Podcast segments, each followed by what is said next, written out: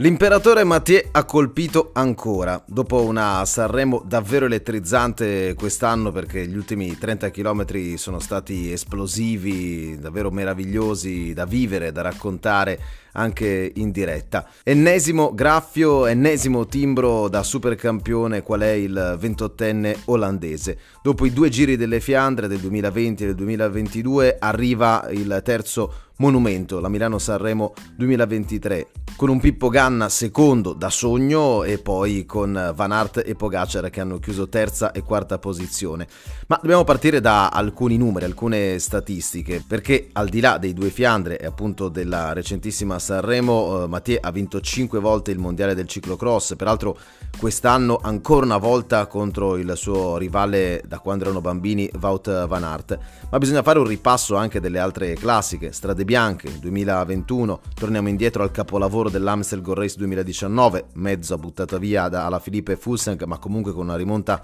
pazzesca proprio di eh, Van Der Poel, la freccia del Brabante, due volte la Tvarsdorf Vlaanderen, che comunque è una semiclassica di livello. Eh, Mathieu è un corridore che difficilmente e raramente sbaglia gli appuntamenti che contano per quelle che sono le sue caratteristiche. Alla Saremo ha fatto quinto, terzo e primo nelle ultime tre edizioni, ma c'è un altro dato che secondo me è davvero incredibile, perché Van der Poel finora ha corso 12 classiche monumento, 11 volte ha terminato nei primi 10 e 6 volte, quindi la metà esatta, nei primi tre, con tre vittorie, appunto quelle che ho ricordato poco fa. È diventato il quarto olandese della storia a vincere la Sanremo dopo Den Hartog, Ras e Kuiper, che aveva fatto l'ultimo successo nel 1985 e soprattutto a distanza di 62 anni ha riportato la Sanremo in famiglia, diciamo così, perché vinse suo nonno Raymond Polidor, il grande Pupù, nel 1961. La Sanremo si conferma una bestia veramente difficilissima da domare, ci sono stati 16 vincitori diversi nelle ultime 16 edizioni, questo ci ha confermato per l'ennesima volta che è la corsa teoricamente certo più semplice ma in cui tutto può accadere. Quest'anno di fatto sono arrivati lì a giocarsela sul poggio quelli che erano annunciati, nel senso che Van Der Poel, Van Aert eh, e Pogacar erano chiaramente sulla bocca di tutti. Ganna è stata la nostra piacevolissima grandissima sorpresa, è mancato dei Big Four, se vogliamo, Giuliano Alaphilippe, che sta faticando enormemente a tornare se stesso. Due parole su Pippo Ganna uh, valgono naturalmente un approfondimento perché Sapevamo che eh, era in super forma, secondo alla Vuelta a San Juan, secondo in Algarve e adesso ha fatto anche secondo alla Sanremo, però questo è oggettivamente un secondo posto che pesa tantissimo. E forse anche con un piccolo rammarico di Pippo che una speranza ce l'aveva, le gambe erano straordinarie, lui ha assorbito la prima botta di Pogacar, poi Van Der Poel si è giocato in maniera mirabile, davvero l'ultimo scatto prima di imboccare la discesa. Ancora una volta però la riflessione più importante è su Wout van Aert, perché eh, l'artista belga è chiaramente un talento, è un fenomeno, mi fa sobbalzare sulla sedia, ci fa eh, innamorare quando fa i suoi numeri, però fatto sta che è rimasto ancora una volta con un piazzamento di livello eh, straordinario, però anche qui i numeri ci aiutano a capire un po' la situazione. Allora, Van Aert in 14 classiche monumento ha fatto 11 volte nei primi 9, quindi tanto di cappello, 6 volte nei primi 3, ma ha vinto solamente, tra virgolette, la Sanremo del 2020. Peraltro Vaut ha confermato un grande uh, feeling con uh, le classiche italiane perché ha fatto uh, piazzamento nei primi 8 in tutte e 11 le corse di un giorno che ha disputato in Italia. E poi se allarghiamo il discorso anche, non so, l'anno passato Van Aert ha messo insieme numeri strepitosi, però nei momenti decisivi ha qualcosa in meno rispetto a Van Der Poel e questo basta ripassare un po' i grandi eventi. Nel 2020 secondo al mondiale di Imola sia nella prova a cronometro che nella prova su strada, battuto rispettivamente da Ganna e da Giuliano Lafilippe e secondo al Fiandre battuto da Mathieu Van Der Poel. Nel 2021 Van Aert secondo alle Olimpiadi, secondo nella crono mondiale, undicesimo al mondiale eh, in Belgio nella quale era annunciato come grande favorito e invece alla Filippe fece quel numero pazzesco. L'anno scorso secondo alla Roubaix, terzo alla Liegi, quarto al mondiale dove certo condivideva i gradi di capitano con Evenepoel ma molti lo davano favorito anche lì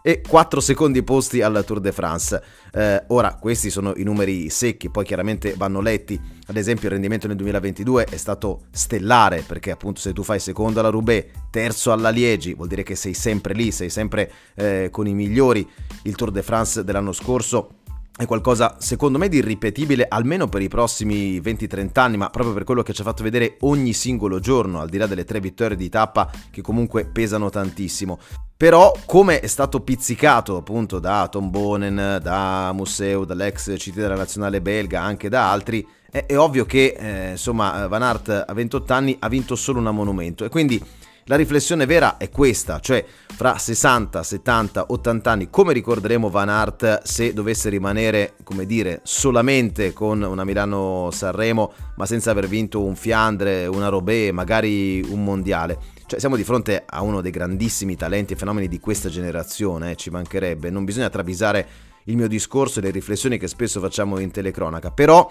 Van der Poel è uno con un maggior killer instinct, perché quando c'è da vincere l'ha fatto. Il Fiandra del 2020 ha battuto Van Aert. Nel Fiandra del 2022 ha battuto Pogacar. Eh, sabato ha vinto la Milano-Sanremo lasciandosi dietro Van Aert e Pogacar. Cioè i grandi appuntamenti difficilmente li sbaglia al Tour de France quando voleva prendere la maglia gialla, vincere la tappa per onorare la memoria proprio del nonno Pupù, l'ha fatto. Cioè se Mattia si mette in testa una cosa, tendenzialmente riesce a raggiungerla. Poi la percentuale del 100% non esiste nello sport perché ci sono sempre rivali e il ciclismo è uno sport complicatissimo, molto di più di quelli eh, di squadra, Sava Sandir, visto che vince uno e uno soltanto. Però ecco, l'incidenza nei momenti chiave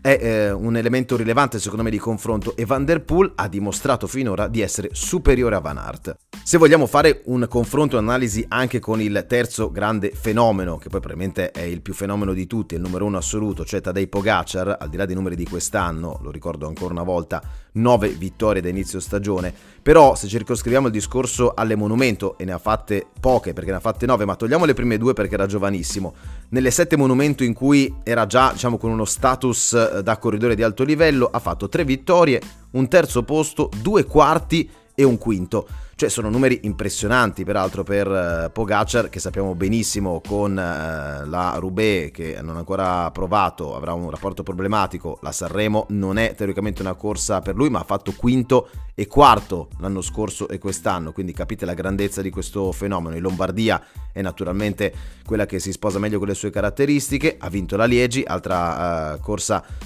molto dura, quindi ecco Pogacar ha quella capacità di essere incisivo decisivo e di stanare gli avversari un po' come Mattia Van Der Poel. Quindi eh, magari poi farò una puntata apposta ancora di più coinvolgendo qualche ospite di Grega Pedali per analizzare proprio la rivalità Van Der Poel-Van Aert ma mettendoci dentro magari anche eh, Pogacar. Questo però è un po' la riflessione dell'analisi a qualche ora di distanza rispetto a quello che abbiamo visto alla Milano-Sanremo con eh, Van Der Poel che ancora una volta come strapotenza eh, tecnica, come classe, come capacità di dare spettacolo quando fa quelle fiammate alzandosi sui pedali, veramente è impressionante. Chiudo con una piccola curiosità, eh, quest'anno le prime due grandi classiche, quindi Strade Bianche e eh, Milano-Sanremo, sono state vinte da due ciclocrossisti, no? Pitcock eh, naturalmente in Toscana e appunto sabato Van Der Poel. Questo è per dire che certamente siamo di fronte a ragazzi molto talentuosi, molto completi, che con anche quel tipo di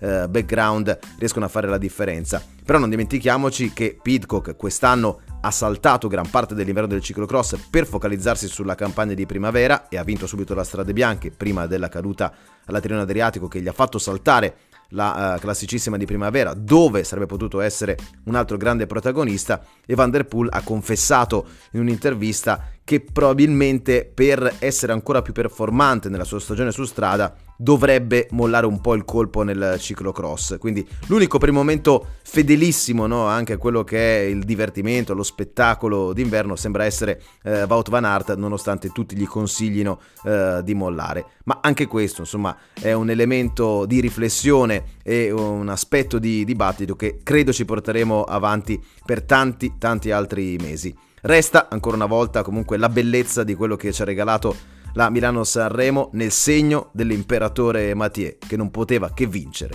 in via Roma.